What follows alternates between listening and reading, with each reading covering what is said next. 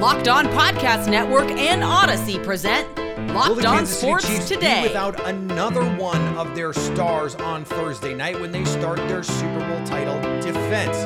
Don't worry, Patrick Mahomes has got this. Plus, what is the ceiling for the Florida State Seminoles in 2023? And speaking of 2023, will it be Mike Evans last year in Tampa Bay? I'm Peter Bukowski, starting your day with the can't miss stories and biggest debates in sports. You're locked on sports today. Searching all major sports. Found. Let's start with the biggest story. This is something that you never expect on a day when the team is practicing basically at a walking pace through a 10 10 10 that really doesn't put a lot of stress on the body to have a hyperextension injury. And that is what we understand it is. How surprising is that for you? Yeah, I mean, th- this is certainly a type of practice that you don't normally see injuries. And anybody who has been to training camp and you've, you've seen a 10 10 10 practice, it, it's what Andy Reid calls, you know, you, you are servicing the offense and the defense. Um, there's not contact, there's no pads, anything like that. It's a brisk pace, but like you said, it's not full speed. Uh, it's really you're just running some of the plays that are in the game plan to, to kind of go through it, get your timing down, all of those things, just make sure everybody knows their role. I mean, it is a dress rehearsal practice. And so there's no contact. There's nothing. Nobody's trying to tackle anybody. There's not nothing that's going on. So yeah, I mean, that, to have a play like this, um, I mean, it's a fluke thing. It can happen anytime, but you know, it, it, this this wasn't a type of play because Travis Kelce got hit or anything of that nature. This was just unfortunately um, either foot goes down the wrong place, it slips, you something can give just give way. You never know. Um, it's this this is kind of a bad luck kind of thing. Uh, but it's the couldn't couldn't happen at a worse time for the Chiefs because when you're starting to give you 48 hours from game time, you don't have a lot of time for recovery. No, and especially when we've been through this for the last six months since the Super Bowl. The offense flows through Travis, trying to supplement him with this, this slew of wide receivers to try to take up some of the slack. Your number one option has been hurt himself with a knee ailment. Uh, Kadarius Toney uh, out uh, for a prolonged period of time. Was back at practice in the last couple of days. Uh, was limited, but still there. But that that's a spot where you want to have your prime target ready. I think a hyperextension is not something to sneeze at. There, there can be other things. There's an MRI underway as we record this now, folks. We don't have the results of that at this point. But is it safe to say, Matt, that generally, especially with a player of this age, caution is going to win out? We're not going to see Travis Kelce in the opener on Thursday night. Yeah, I mean, it's very unlikely. Now, what I'm hearing is that this is nothing that's supposed to be serious. It's nothing that's expected to keep Travis Kelce out long term. Mm-hmm. But you're right. I mean, the number one consideration at a moment like this is that they want to get the swelling out of the knee. And that's going to happen before they, they let Travis Kelce back onto a field. Can that happen in 48 hours? Pretty tough. I mean, that's something that's just not normal. And you're right. I mean, the, the evaluation is going to be, you know, for the status of Travis Kelce for 18 weeks of the regular season and the postseason. And given that, you know, one game is insignificant. Two games might be insignificant in that calculation. So I'm not ruling out that Travis Kelce couldn't play Thursday night through some stroke of miracle and good fortune that it's just not nearly as bad as anybody thinks and it was suspected at first. Um, but you got to believe that just erring on the side of caution would make it very unlikely that you see Travis Kelce Thursday night. And I think that's the responsible thing to do because this isn't about this game. This is about this season. Honestly, it's about the next couple of seasons for Travis Kelce At his age, anything that is significant can linger through the tail end of what could be a very long and storied career. So I, I think even more caution is probably warranted in that you have to protect Travis from himself in some cases and trying to get back out there too fast. I, I think Rick Burkholder and Andy Reid are in a good position to do that. Do you think that there's going to be pressure? And do you think that this is something that they just have to settle him down and say, listen, wait, we're going to be all right without you in the meantime? Well, I'm glad you, you brought that in at the end. You're just saying that you're going to have to tell Travis Kelce to settle down because the, I think the only pressure to play Thursday for Travis is going to come from Travis. He's mm-hmm. the one that's going to want to play. I mean, look at his history. The last nine seasons, this guy has missed three games. Two of them were season finales that the starters all rested, and the other one he was on COVID reserve this guy doesn't miss games. Uh, you know, since his rookie season and the microfracture knee surgery, he has been an Ironman. So you know he wants to be out there. But you're absolutely right. I mean, the Chiefs, you know, will need to protect, probably protect him a little bit from himself. He will want to play. But if there's any chance of, of aggravating the injury, making it worse, or injuring something else, then yeah, I, I, mean it's an easy choice to me. I mean, you shut down Travis, you you rely on the guys that you have backing him up with Noah Gray, Blake Bell. You've got Matt Bushman that you can activate from the practice squad. I mean, you you're carrying seven wide receivers for a reason. I mean, if you're to go ahead and have a carry an extra receiver on game day, and it's a red zone guy like Justyn Ross, I mean, there are a lot of different options here that they have. And I, I, I'm I'm of the philosophy that no, no, you don't risk a game like this for Travis Kelce. Um, we'll set aside the fact that I think that the Chiefs can beat the Lions without Travis Kelce, but uh, that's not going to be part of Andy Reid's or Rick Burkholder's evaluation. There's just going to be straight up, hey, can Travis play and should he play? And my guess is that the answer to at least one of those questions, if not both, will probably be no. And so we'll talk about how the offense shifts here coming up in a little bit, but the spotlight does now turn to both Noah Gray and Blake Bell as probably the primary backups, right? Matt Bushman is, is likely to get elevated in this case. I do think they probably want to go in with three to Thursday night. Does that track for you as well? Yeah, I mean, to me, it's it's going to depend on what the game plan and the purpose was going in. I mean, if they expected to play a lot of twelve personnel and that was going to be part of the game plan, mean, certainly if you're going to have thirteen personnel, you're you're probably going to go ahead and definitely bring up Matt Bushman. Um, but you don't want if you've got a game plan that's pretty heavy on twelve personnel and playing two tight ends a lot, you don't want to go in with only two tight ends and then you lose one during the game and now you've really messed up your game plan.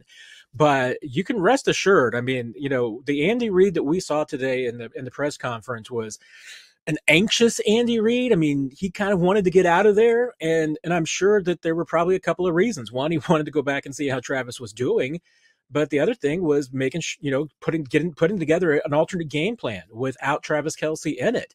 Stay up to date all year on the Kansas City Chiefs by subscribing to Locked On Sports today and Locked On Chiefs on your favorite podcast app and on YouTube. Thanks for making Locked On Sports today your first listen. Coming up is 2023, the year that Florida State returns to the college football playoff. Before we get to that, though, is there trouble in paradise for the Las Vegas Raiders? Get ready for the NFL season with incredible offers from FanDuel, America's number one sports book. Right now, new customers can bet $5 and get $200 back in bonus bets guaranteed. Plus, all customers who bet that $5 will get $100 off NFL Sunday ticket from YouTube and YouTube TV. Now is the best time to join FanDuel. The app is easy to use, and you can bet on everything from spreads to player props and more. How about some NFL futures? The New York Giants won a playoff game last year and theoretically got better, yet they're 48 to 1 to win the Super Bowl behind teams like the Broncos, who were flat out bad last year. You can also combine bets within the same game to make even more money. Same game parlays are a great way to enjoy any game. So visit fanduel.com slash locked on and kick off the NFL season with an offer you won't want to miss. FanDuel, official partner of the NFL. Now, here's what you need to be locked on today. Las Vegas Raiders star pass rusher Chandler Jones took to social media to voice his frustration with the franchise about not being able to get into the team's facility to work over this past weekend. Jones is in year two of a three year, $51 million contract and coming off one of his least productive seasons of his career. Not usually employees complaining about not working, not being able to work. But this is one of those cases where it's a it's a great thing that he wanted to work. Bears rookie defensive tackle Gervon Dexter has filed a lawsuit against the Big League Advancement Fund after signing an NIL contract that snuck in a clause that Dexter would have to pay 15% of his pre tax NFL earnings to the BLA fund. Name, image, and likeness has done a lot to empower players and compensate them more fairly for what they do, but that does not mean it is a perfect system right now. The New Orleans Pelicans may be without one of their best young players to start the 2023 season. His third year swingman, Trey Murphy III, has suffered a torn meniscus in his left knee. Murphy was a finalist for the Most Improved Player Award last season. Jose Altuve may be small, but he can hit the ball a country mile. The Astros' diminutive superstar hit three jacks in the first three innings on Tuesday night, which gave him four home runs in four straight plate appearances going back to Monday night. He also became the first player in Astros history to hit for the cycle and have a three home run game in the same season. In terms of marquee matchups with ranked opponents and blue blood programs, or at least in one case, maybe a former blue blood program, Florida State showed out 45 to 24 thanks to a big boost from wide receiver Keon Coleman in his debut for the Seminoles. We have Ken Gibbs from Locked On ACC joining me now. And Ken, finish this sentence for me. This is the biggest win for Florida State since Ooh, that's a tough one. I I'd probably say since winning the national championship, and I know that a lot of people are going to hate to hear that, but the reality is, um, this game signifies a lot of things for Florida State, and it's you know how weak ones are. You know how weak ones are. Mm-hmm. And, and listeners, I'm not disrespecting y'all in any type of way, but we know fans and the media is us too. We have a tendency to see that week one game. Oh, shiny new football. This team great. This team terrible. Off of week one, and now people are not only saying that Florida State is back, but after Duke upsets Clemson, people are now saying, "Oh, this is FSU's conference. Nobody else is really even in the ball game. This is just their conference, and and that's all there is to it." And so, okay, we we know that that's probably not going to be the case, but right now they look like they are at least in position to have a chance.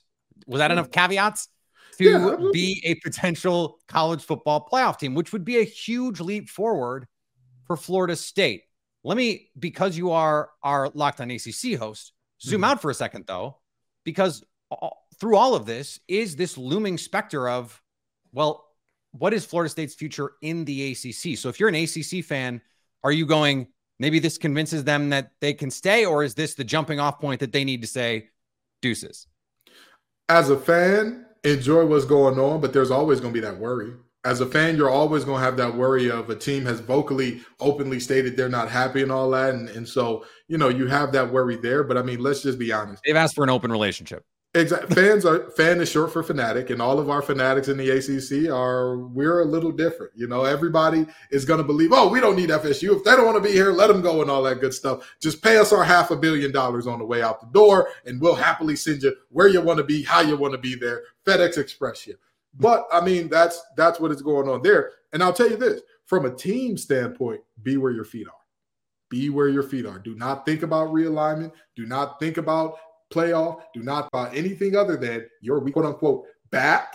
They have a huge win, and then what happens? That team shows why they aren't the team that they used to be in the past by having a lapse against a team that objectively there should not have been a, a close game against, and they end up losing it. So if I'm that team, if I'm Mike Norvell, my message to this team: be where your feet are. We are one and zero. Oh. Our job next week is to go one and zero oh again. That's our job. It's not to get to a playoff, not to win the ACC. It's to go one and zero oh again it sounds like he should be hiring you right now to keep them keep them focused. Uh, that that does, I think, raise the question though. The the conference realignment part of this aside, isn't the best thing that could happen to the ACC that there rises a program that can rival Clemson, while Clemson is also still Clemson. Like if Clemson goes five and six or whatever, like it's not the same. But if yeah. Clemson is still Clemson, and you have these other programs, North Carolina is a program on the rise as well if if they were able to a rising tide lifts all boats, it seems like Florida State doing well is good for everybody here. Yeah, absolutely. And I'm not one of those guys that says that says it's good when one team is good. It's good when anybody's good. If Duke runs the table this year, that's great for the ACC. If yeah. North Carolina runs the table this year, that's great for the ACC. If Virginia Tech, NC State, Louisville, if any team that is undefeated after week one runs the table, it's great for the ACC. But speaking on Florida State in particular, they're one of the biggest brands in the nation. They're one of the most recognizable brands in the nation. So I'm not going to sit here and lie and pretend like, oh, it wouldn't matter if they go undefeated or if they go eight and four after this. No, it's always great to have great teams. The more we have, the better. The more the merrier. The more teams that we have that are absolutely dominant outside of the conference, the better. Stay up to date all year on the Florida State Seminoles by subscribing to Locked On Sports today and Locked On Seminoles on your favorite podcast app and on YouTube. Coming up, is Mike Evans' time in Tampa Bay Mike Evans has started his NFL career with nine straight thousand yard seasons in Tampa Bay. Could this be his last with the Bucs? The first thing that that I'm going to say is take it seriously you have to take this seriously because if you pawn it off as just a tactic or just leverage or whatever you want to call it, you are going to discount Mike's desire to get a deal done and stay in Tampa. At the same time, you are going to discount your chances of being able to retain Mike Evans.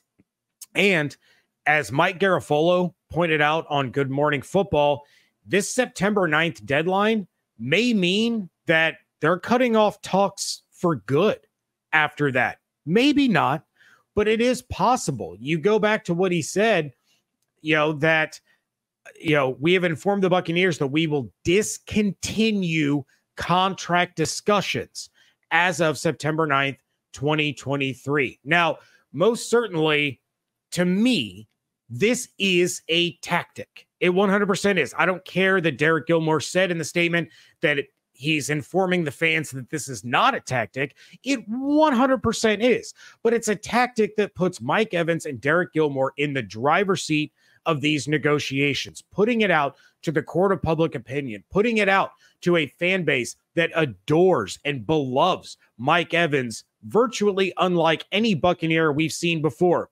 Maybe you have Derrick Brooks up there. Maybe you have Rondé Barber up there. Maybe you have Lee Roy Selmon up there.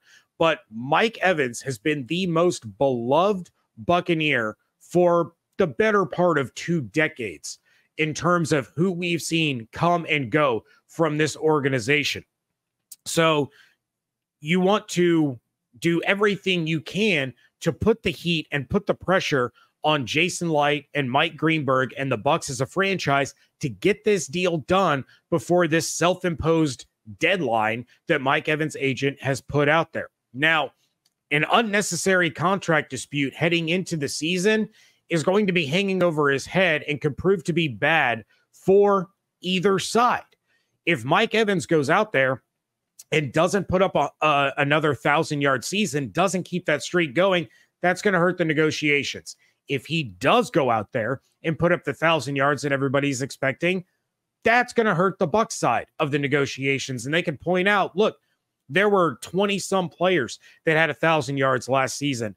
Mike was barely in the top 20 in touchdown receptions. Yeah, they're going to use that as a tactic because all these negotiations are are slinging mud at one another to try to get the best deal possible for either side. So both sides are going to disparage the other to try to either get more money or spend less money, however you want to look at it. But one thing that I do want to focus on real quick is I, I know I just mentioned it's it's a this whole thing is a tactic to put the you know the Mike Evans and, and Deryk Gilmore in the driver's seat in these negotiations with Jason Licht and Mike Greenberg.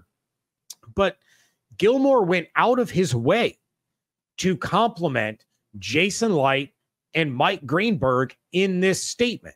We hope ownership feels the same way. Mike Evans is still just 30 years old, and receivers don't fall off the same way that running backs do post 30, though beyond 31, 32, then it starts to get a little bit murky. These things are going to change as sports science evolves. That's just the nature of sports. That being said, this all depends on what the Buccaneers want to be. If they think they can quick rebuild this, if they can quick reset it, maybe, and they can bring in Kirk Cousins, or they can bring in a- another quarterback, Dak Prescott gets antsy in Dallas, he wants out, or Trey Lance becomes the guy in Dallas. If they can bring in a guy who can take a pretty talented roster overall and elevate them, then it makes sense to pay Mike Evans at or near the top of the receiver market. But if they're gunning for Caleb Williams or Drake Maye at the end of this season, then you move on. Now you try and get what you can for him, but if that's the way your season is trending, and it looks like that's the way their season is going to trend, then at the deadline is when you look to shop Mike Evans. Try and figure out what you can get because you can probably get more for him in season than whatever comp pick you're going to get for him. This all depends on what track they hope to take. And they have to be realistic about it soon because the trade deadline is at the end of October. So they have a fresh, precious few weeks to figure this out. And they better do it in a hurry. And finally, Shannon Sharpe repeatedly called Stephen A. Smith Skip during his first show as Smith's counterpart on First Take. So, Stephen A, with a sense of humor about it, wore a name tag to day two. In Shannon Sharpe's defense, he must still be disoriented from all of Skip Bayless's incessant crying over the years and having to talk over him. Thanks for making Locked On Sports today your first listen. Now go find your favorite team's Locked On podcast and make them your second listen. Coming up tomorrow, the NFL season is here. So at least until tomorrow, stay locked on sports.